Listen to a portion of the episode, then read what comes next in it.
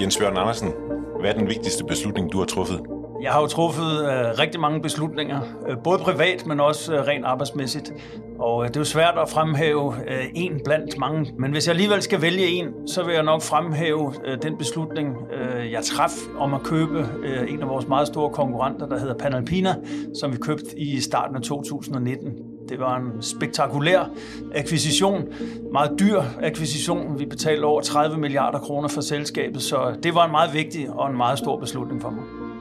Du lytter til Ledelse med Vilje, en podcast fra lederstof.dk, hvor du møder nogle af Danmarks mest inspirerende og mest markante ledere til en samtale om deres livs vigtigste beslutninger. Din vært på programmet er Anders Vass, chefredaktør på lederstof.dk. Dagens gæst er Jens Bjørn Andersen. Han er øverste chef i den globale transport- og logistikvirksomhed DSV, som har mere end 55.000 ansatte på verdensplan og en omsætning på næsten 100 milliarder kroner. Jens Bjørn Andersen, du er 26 år, da du får dit første lederjob. Kan du fortælle, hvad der sker der? Jeg er jo meget øh, beæret over, at jeg bliver øh, spurgt, om jeg vil være leder. Jeg fik en firmabil. Øh, det var dejligt. Jeg behøver ikke at tage toget på arbejde osv. Men det, der er specielt for mig, det er, at jeg pludselig skal være øh, leder for nogle af mine tidligere kollegaer. Og øh, der er specielt øh, en øh, kvinde i min afdeling, som øh, der i princippet øh, kunne være min mor, en lidt skrab dame. Og øh, det øh, kan jeg tydeligt huske, det, øh, det har jeg meget stor respekt for, og jeg er lidt øh, bekymret. Det jeg siger til mine øh, nye medarbejdere, som der jo har været mine kollegaer indtil til nu, det er at sige, at øh, jeg vil gerne blive ved med at være en del af teamet. I må ikke, øh, I må ikke misbruge den tillid, jeg giver jer nu. Jeg vil gerne være en anderledes chef end den meget mere autoritære, øh, gammeldags øh, leder, som vi alle sammen havde tidligere, som der blev fyret. Jeg finder hurtigt ud af, at jeg skal motivere mine medarbejdere. Øh, jeg, kunne allerede, jeg kan allerede se, at man, man kan ikke lede, man kan ikke skabe nogle resultater alene. Man er nødt til at skabe resultater gennem andre. Øh, så øh, vi får hurtigt øh, skabt en god stemning. Vi er alle sammen unge. Vi øh, holder nogle fester. Jeg øh, inviterer folk hjem til mig selv og siger, tøm køleskabet, drenge. Får skabt en, en god dynamik, og pludselig kan vi se, at resultaterne også begynder at, at blive rigtig, rigtig gode. Og det gør mig selvfølgelig super stolt og glad, og øhm, jeg finder også ud af, at det ikke er helt forkert at, at anlægge den ledelsesstil, selvom der var mange der siger, at det er forkert, øh, du er ikke stærk nok, øh, du, du skal hele tiden vise, hvem der er, er chefen, men øh, det, det har jeg ikke behov for, og, og det har jeg i princippet ikke haft lige siden. Hvad betyder det for jeres private relation?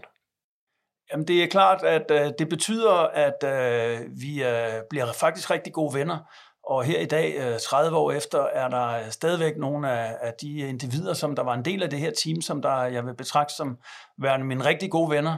Og øh, vi taler tit tilbage omkring, øh, hvad det var, der ligesom, hvad det var, vi skabte på det tidspunkt øh, tilbage i, i 1992. Du lyder ikke som øh, cheftypen, der går først hjem til julefrokosten. Jamen, det, det, det gør jeg nu, øh, nu, vil jeg sige. Øh, dengang var det lidt anderledes. Øh, det er helt rigtigt. Kan du være konkret om nogle af de ting, du går ind og gør, som vinder øh, bøtten? Det jeg gjorde var meget at få i tale sat øh, hele det her øh, emne øh, omkring, hvad, hvad er det, der driver os? Hvorfor, hvorfor kommer vi på arbejde? Men det gør vi selvfølgelig, fordi vi skal tjene nogle penge. Vi har husleje, der skal betales derhjemme osv. Men vi skal altså også skabe nogle resultater til, til aktionærerne eller til ejerne. Øh, og det bliver ligesom sådan en sport.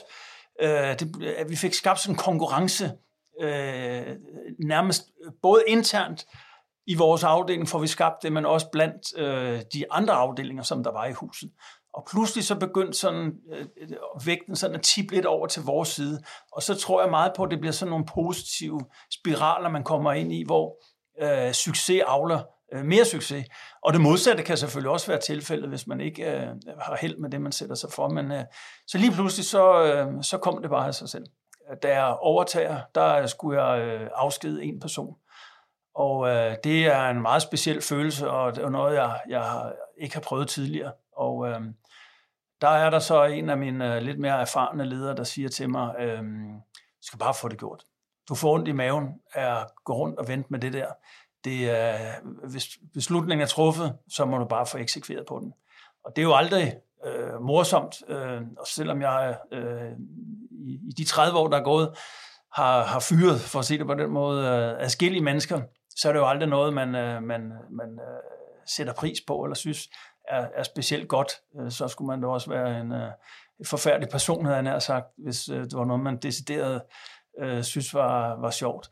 Så øh, jeg fik det ordnet, øh, men min erfaring viser mig også ofte, at øh, med nogle få undtagelser, at de medarbejdere, der bliver afskedet, øh, ikke får den reaktion, som man ofte forventer, nemlig øh, bliver voldsomt øh, aggressiv eller øh, oprevet, men, men mere ked af det, eller, eller faktisk også sådan nærmest tager virksomhedens side og siger, jamen jeg kan også godt forstå det, og jeg kan godt se det også, og resultaterne har jo ikke været gode. Og det er jo næsten, det er jo næsten øh, øh forfærdeligt og ydmygende øh, over for, for de personer, som der jo oftest går en, en lidt vanskelig tid i møde, hvor man faktisk som leder håber nærmest at få den der trodsreaktion, hvor medarbejderne rejser sig op og banker i bordet og, øh, og, og stormer ud af lokalet. Men det er meget sjældent, det sker. Hvordan har du det så med det? Jamen, jeg har det forfærdeligt med det. Det er... Øh, øh jeg synes, øh, jeg prøver altid at sætte mig ind i, i, i den, altså konsekvenserne for den person, som man, øh, man siger op. Nu kan man sige, efterhånden, som jeg selv har fået større og større ansvar, og, og nu øh, er, er koncernchef for en meget stor virksomhed, så de mennesker, jeg selv øh, opsiger, er nogen, der er på et øh, relativt højt niveau, og øh, det er ikke nogen, man skal have ondt af, når man, øh, når man afskeder dem. Det er nogen, hvor at, øh, de har meget lange opsigelsestider, de får øh, kompensationer, øh, deres største problem er ofte, som jeg siger, at de skal måske begynde at køre i en, øh, i en uh, mellemklasse Mercedes i stedet for en meget stor Mercedes. Mens hvis man uh, afskeder folk længere nede i systemet, så kan det jo få nogle helt fundamentale uh, hvad skal man sige, konsekvenser for medarbejderne. Hvad er den gode måde at fyre en medarbejder på? Jamen, jeg ved ikke, om der er nogen god måde, men det er jo at gå ind af fordøren og være åben og transparent omkring det. Uh, være venlig, øh, og selvfølgelig øh, være beskyttende øh, og sørge for, at øh, medarbejderen også øh, kan, kan forlade virksomheden med, med værdighed. Hvis det kan lade sig gøre, øh, gøre det øh, privat, spørge medarbejderen og sige, du kan bestemme stort set alt. Altså, nu har jeg sagt det, det mest forfærdelige til dig. Hvad kunne du tænke dig? Skal vi gå ud og tale med, øh, med dit team, der sidder udenfor? Øh, vil du gå hjem med det samme?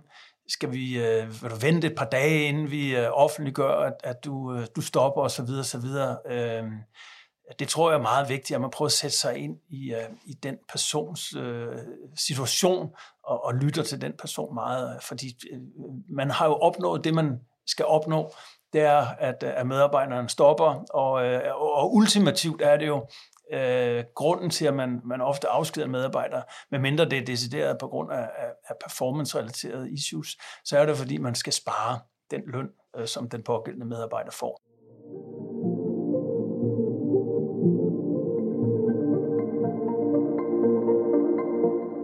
Jens Bjørn Andersen, her i Ledelse med Vilje, der øh, beder vi altid vores hovedpersoner om at tage en ting med, som betyder meget for vedkommende personligt eller som, øh, som leder. Øh, kan du fortælle, hvad øh, det er, du har taget med og måske vise det frem? Ja, det kan jeg godt. Uh, nu skal jeg lige bøje mig ned her, og så uh, kan det være, at det larmer lidt her, for jeg åbner nu en, uh, en, uh, en slags uh, vandtæt pose, og så uh, tager jeg min, uh, min uh, Sailfish uh, G-Range, hedder den, våddragt frem, en uh, open water uh, svømnings uh, våddragt, som, uh, som jeg bruger øh, så ofte jeg overhovedet kan, øh, helst hver dag. Jeg var konkurrencesvømmer som, øh, som dreng, og, øh, og efter at have levet et ikke så aktivt liv i, i mange år, så for, øh, for omkring 10 år siden, så, øh, så genoptog jeg øh, svømningen, og øh, her om sommeren, der svømmer jeg øh, hver morgen øh, kl. halv syv fra Skovs Hoved med nogle andre gode svømmekammerater, og øh, det betyder rigtig meget for mig. Kan du prøve at beskrive, hvordan den ser ud over for lytterne, din, øh, din våddragt? I modsætning til en øh, måske en traditionel våddragt, som mange øh, lytter måske kender, en sådan en surf-våddragt, øh, så er den her våddragt øh, i en lidt tyndere øh, kvalitet. Øh, hvis man har lidt øh, topmave, så forsvinder den i hvert fald, når man får den på. Den er meget stram. Vi var glade i år, fordi øh, øh, årsager, jeg ikke helt forstår, så har der ikke været nogen brandmænd. Det er jo det værste, hvis man øh, kommer på arbejde, og man øh, skal, skal tale for en masse mennesker, og nogle gange skal man også på tv. Det kan jeg huske en gang, hvor jeg skulle interviews til tv. To, hvor jeg lige havde svømmet ind og fået en kæmpe brandmand i hele hovedet. Og øh, det gør altså relativt ondt, og man kan godt være lidt hævet noget tid, og ligesom når man har været til tandlægen, man er sådan lidt lammet øh, i, i mundregionen, men øh, det går over efter et par timer, og så, øh, så der er ikke, i forhold til andre lande, er der ikke rigtig noget at være, være bange for, når vi svømmer i havet i Danmark. Kan du mærke forskel på Jens Bjørn Andersen, der har svømmet en kilometer her til morgen, og Jens Bjørn Andersen, der ikke har?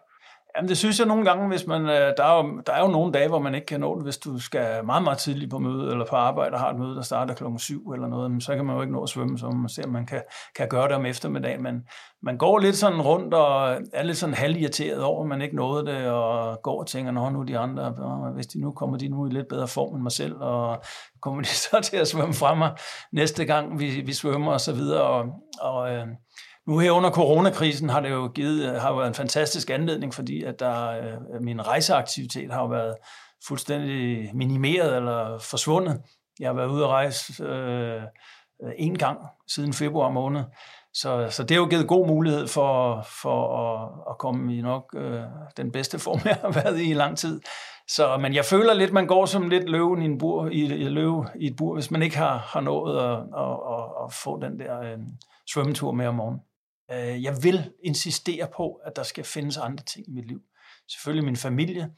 Jeg har prøvet øh, så godt jeg kunne at, øh, at være meget tæt på mine børn.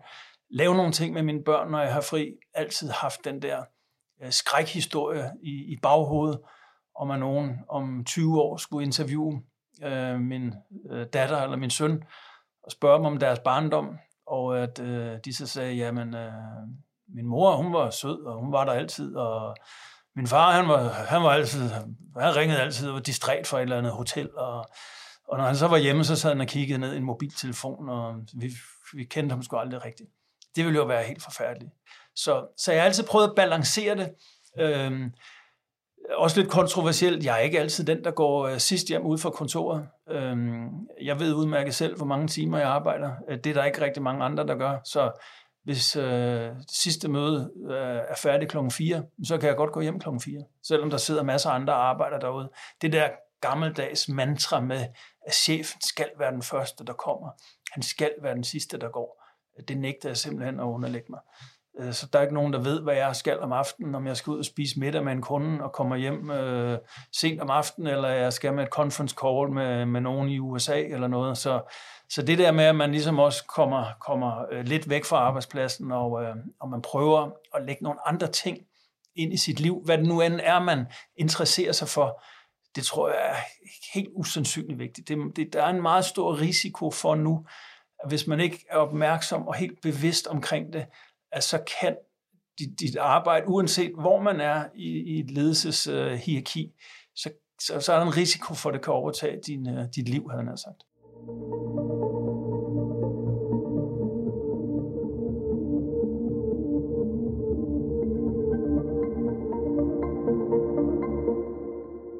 Vil du prøve at fortælle om det, den anden store beslutning, du har valgt at tale om her i dag? Vi køber Panalpina i 2019 et selskab, som vi har øh, forsøgt at købe i rigtig mange år, øh, i hvert fald i over 10 år. Øh, et selskab, vi har set op til, som vi har anerkendt, som der har været ledende, øh, blandt de ledende øh, selskaber inden for vores branche, øh, især inden for luftfragt, har de haft øh, et meget fint navn. Og vi har altid følt, der var en god kombination mellem DSV og øh, Panalpina. Øh, når man så er øh, CEO og, og den øverste, kan man sige, i ledelseshierarkiet, øh, når alle ord så er sagt, og alle PowerPoint-præsentationer er vist, og alle møder er færdige, øh, så kigger alle ned for enden af bordet, hvor jeg sidder, øh, bestyrelse og rådgiver og øvrige medarbejdere, og så er det til sidst mig øh, alene, kan man sige, der skal, der skal træffe beslutningen. Og øh, det er jo selvfølgelig øh, et, øh, noget, hvor man også skal, øh, skal suge luft ind, for at sige det på den måde, øh, inden man, øh, man sætter sin signatur på, øh, på en kontrakt til, til, til en transaktion til, til over 30 milliarder kroner. øh, som der jo øh, er øh, rigtig, rigtig mange penge. Og hvor meget tvivl er der omkring det? Enormt meget tvivl. Altså, det skal der også være. Øh, det skylder vi vores aktionærer. Øh, det må ikke være noget, man gør på ryggraden. Og selvfølgelig er der øh, rigtig mange i sådan en proces.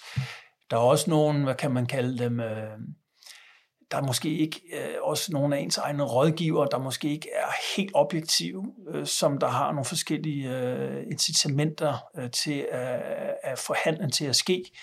Der er nogle ting, nogle, nogle øh, beløb, der bliver udløst kun, hvis handlen bliver til noget. Så man skal også holde tungen lige i munden i sådan en proces og, øh, og, og vide, hvem er det egentlig, jeg kan stole på. Men selvfølgelig har vi et godt samarbejde i DSV. Vi har lavet skillige opkøb øh, igennem årene. Øh, vi har øh, selvfølgelig, når jeg siger, det er, er mig, der træffer beslutningen til sidst, så har vi jo, og jeg har jo også en chef, som jeg siger, vi har også et ledelsesorgan over os, og det er vores bestyrelse og vores formand. Så, øh, så selvfølgelig er der noget, vi gør i fællesskab. Øh, men, øh, men bestyrelsen er jo ikke så tæt på, på den daglige drift, som, som direktionen er, så, så bestyrelsen øh, spørger jo også os om, om, hvad det er, vi, vi synes, der er det rigtige.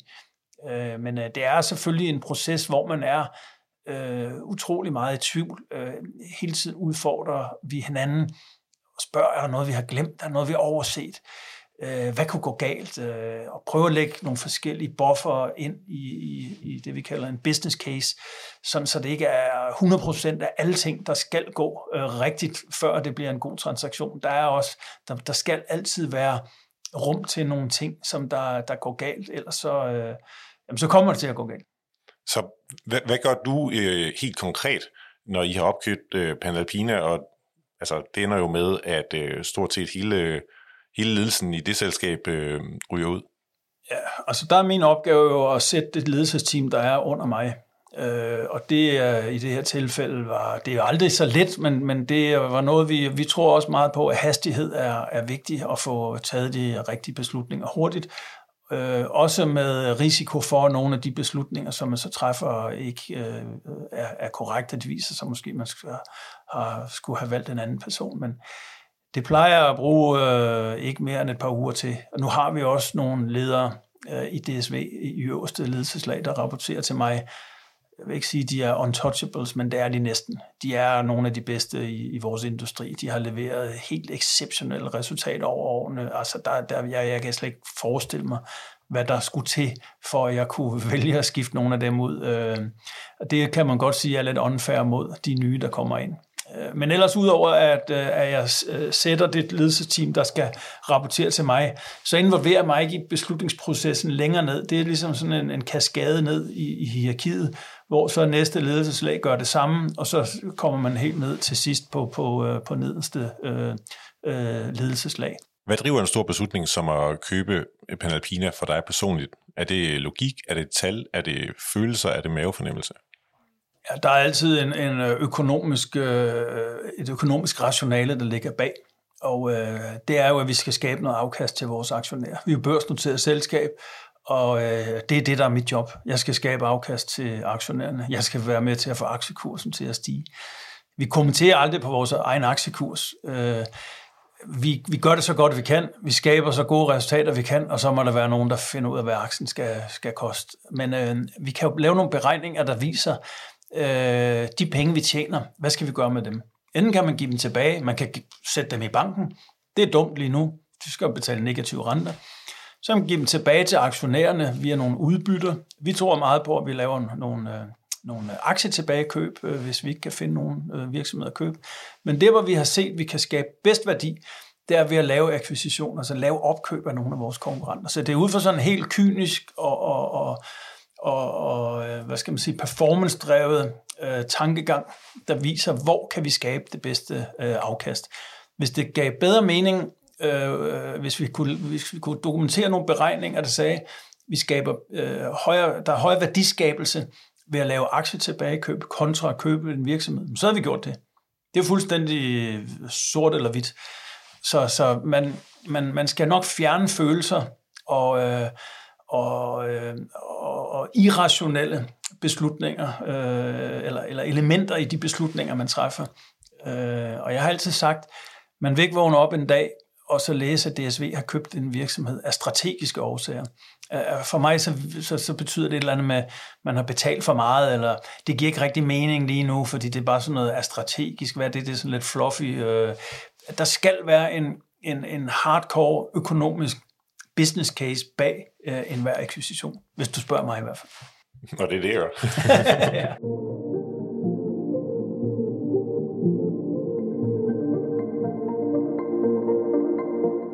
Den sidste store beslutning, du er, har truffet, og som du har valgt at, at fremdrage her, kan du fortælle, hvad det er? Ja, det var den øh, beslutning, vi har truffet øh, her for nylig, omkring at øh, foretage en, øh, en stor omkostningsreduktion i forbindelse med coronakrisen. Vi blev som mange andre virksomheder hårdt ramt i, øh, i marts måned af coronakrisen. Vi øh, havde fået en forsmag. DSV er meget store i Kina, så øh, vi så både i januar og februar, hvad konsekvenserne var. Øh, vores medarbejdere blev øh, sendt hjem. Øh, vi kunne ikke arbejde. Vores kunder var lukket. Øh, og vi troede jo som mange andre, at det var noget, der var isoleret til Kina, og at det hurtigt ville gå over. Øh, da vi så så, at det ikke var tilfældet, og coronabølgen så at sige rullede ind over øh, først Europa, øh, og så senere øh, stort set resten af verden, øh, så kiggede vi ind i et fuldstændig toget landskab. Det var helt umuligt for os at forudse, hvad, hvor dyb den her, hvor, hvor stærk den her krise ville være. Så hvad er det for et konkret billede, du står overfor, da coronakrisen rammer? I marts måned sidder vi rundt om et bord inde på mit kontor.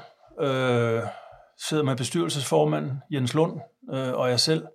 Og vi har øh, ved hjælp af, af nogle dygtige økonomer i vores virksomhed, har vi skitseret nogle forskellige scenarier omkring, hvordan øh, krisen kan udvikle sig. Øh, det er ikke særlig gode scenarier, vi kigger ind i, og nogle af de øh, alvorligste scenarier er øh, relativt sorte. Så det, øh, vi gør, er at sige, at vi skal øh, beskære vores omkostninger med 10 procent. Øh, en meget alvorlig beslutning. Vi ved, at det kommer til at berøre tusindvis af medarbejdere. Øh, I mange tilfælde dygtige, gode, stabile, erfarne, lojale medarbejdere også, som der vil miste deres job. Men vi kan også se, at transportmængderne for vores kunder er faldet dramatisk.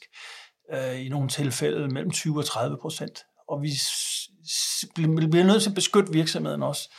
Og øh, vi, øh, vi stopper vores øh, aktietilbagekøb, vi øh, suspenderer vores guidance til aktiemarkedet, og vi øh, starter på at eksekvere øh, lynhurtigt på den her plan for at beskære vores omkostninger med over 1 milliard kroner. Og øh, der ved jeg jo også, at øh, det kommer til at berøre rigtig mange, og det har jeg det selvfølgelig utrolig svært ved. Jeg synes, det er øh, forfærdeligt, når øh, vores medarbejdere får den her besked, at de, øh, de ikke kan være en del af, af vores øh, virksomhed længere. Men omvendt er det også min opgave at sørge for, for det første i det her tilfælde, at beskytte virksomheden og sørge for, at vi ikke kommer rigtig galt af sted. Vi ved jo ikke, hvor det her ender.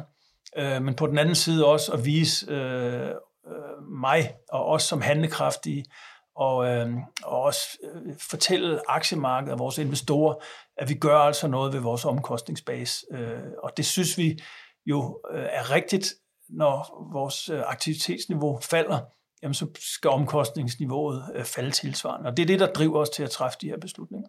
Det lyder som om, at de nærmest fyre for en sikkerhedsskyld. Nej, det, er, jamen, det kan man i princippet godt se. Jeg tror også, det er vigtigt at gøre det, for det modsatte vil jo være forfærdeligt.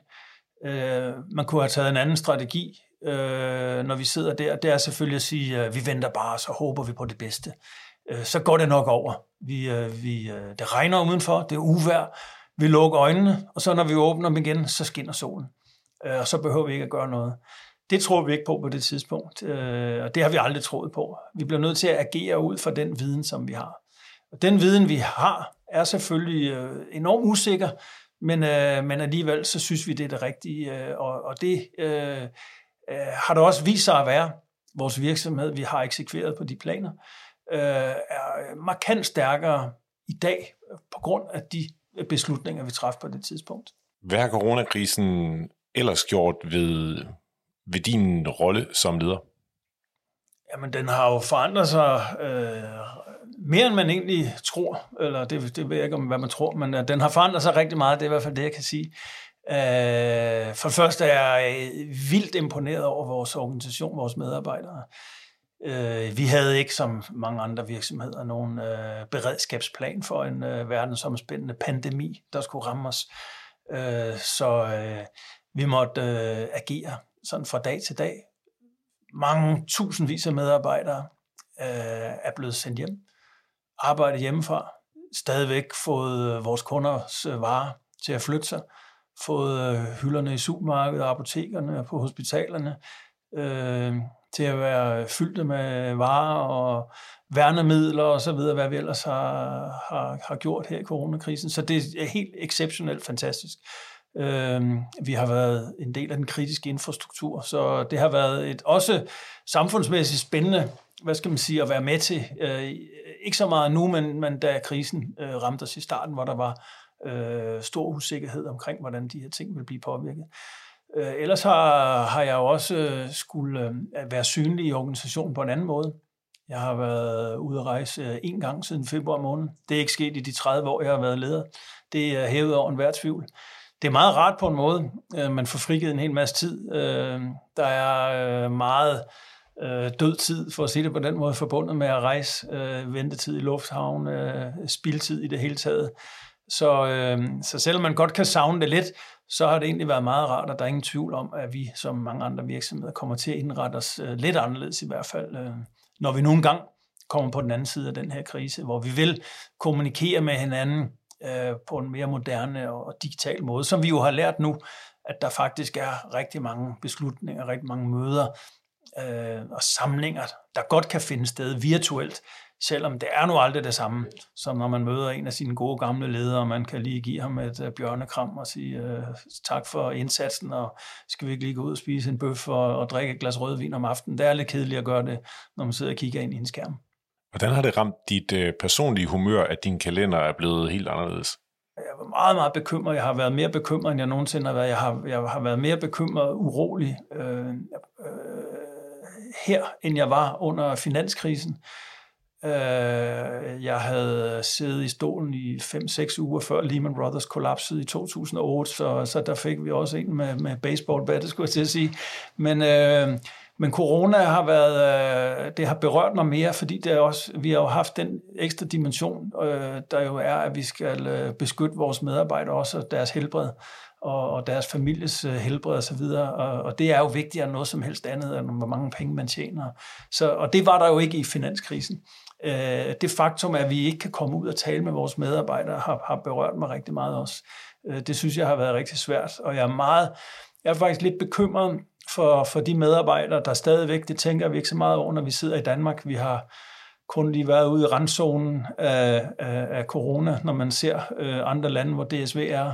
Øh, vi har medarbejdere, der har arbejdet hjemme nu i over seks måneder, og øh, hvis man sidder i en toværelseslejlighed et eller andet sted, og ægtefælden også bliver bedt om at arbejde hjemme, og man har to børn, man skal øh, hjemmeundervise, det er altså ikke særlig sjovt. Og øh, der kan jeg se, der er der kan også komme nogle, nogle mentale udfordringer for nogle af vores medarbejdere, som vi skal prøve at, at støtte op omkring så godt, som vi nu kan, selvom det er, er rigtig svært. Jens Bjørn Andersen, nu har vi talt om nogle af de beslutninger, du har truffet gennem din, din hidtidige karriere. Hvis vi ser frem hvilke beslutninger står du så foran? Jeg har ikke sådan nogle voldsomme øh, beslutninger i, i pipeline, jeg lige kan se, der ligger foran mig. Øh, jeg øh, skal forhåbentligvis fortsætte med at arbejde i DSV i mange år endnu. Det er i hvert fald min plan, hvis jeg selv kan bestemme det. Så der er ikke rigtig nogen beslutninger, der skal træffes omkring det. Rent privat er der ikke nogen sådan større beslutninger, som, som der skal træffes. Jeg håber, jeg kommer til at blive involveret i en hel masse øh, spændende øh, beslutninger øh, for DSV på vegne af DSV. Vi håber stadigvæk, at vi kan blive ved med at, med at købe virksomheder. Øh, så når jeg siger, at øh, beslutningen om at købe Panalpina var, var den største beslutning, jeg har truffet, jamen, så håber jeg jo, at der kan komme nogle beslutninger, der øh, måske matcher øh, den beslutning øh, i fremtiden. Og ellers så er jeg også sådan indstillet, at øh, ja, så tager jeg det, som det kommer, og, og alting behøver heller ikke at være fuldstændig planlagt. Så hvad afgør, om du har været en, en succes, eller en fiasko, eller en endnu større succes, øh, når du går på pension, og når du i endnu længere hen øh, stiller træskoene? Jamen, når jeg stiller træskoene, så vil jeg jo håbe meget, at øh, jeg bliver målt på andet end, end bare øh, det, jeg har gjort for, for DSV. Øh, der vil jeg jo være meget gladere. Øh, jeg vil jo hellere være en, en, øh, en, en fejl, øh, en fiasko i DSV, end at være det rent privat. Så selvfølgelig, hvis, hvis, hvis vi ser så langt ud i fremtiden, som det forhåbentligvis er, så håber jeg bare, øh, at både min ægtefælle og øh, Pernille og, og mine børn, de, øh, de synes, at jeg har været en, en, en god mand og en god far. Øh, øh, det, er jo, øh, det er jo det allervigtigste. Øh, og, og, og vi har haft en god tid sammen, for at sige det på den måde. Øh, rent om at gå på pension, jamen, så, så må det jo være at, at se, hvad, hvad der er sket med aktiekursen i DSV. Har han, har han skabt noget værdi for os? Og det er jeg utrolig glad for at ydmyge omkring, når jeg møder nogle medarbejdere, eller ikke nogle medarbejdere, men nogle mennesker. Øh, nogle gange øh, er der nogen, der stopper mig på gaden nærmest og takker, fordi de, de har fået skabt en, en, en god økonomi. Det bliver man da utrolig glad for, og, og, og stolt og ydmyg omkring. Øh, og jeg siger altid, husk nu, det er ikke nogen garanti for det. Det fortsætter, så pas nu på. Men, øh, men det er jo det, vi, øh, vi som ledere af børsnoterede selskaber også, øh, hvad skal man sige, bliver målt på. Udover at vi skaber en hel masse arbejdspladser og skaber noget glæde. Og jeg tror, hvis man ikke er glad og motiveret og synes, at øh, det er godt arbejdsmiljø, så kan du heller ikke performe jo. Jens Bjørn Andersen, koncernchef i DSV. Mange tak, fordi du vil deltage i Ledelse med Vilje. Mange tak. Det var en fornøjelse. Jeg hedder Anders Vass og er chefredaktør på lederstof.dk. Danmarks nye medie om livet med ledelse og alle de emner, der præger lederens hverdag.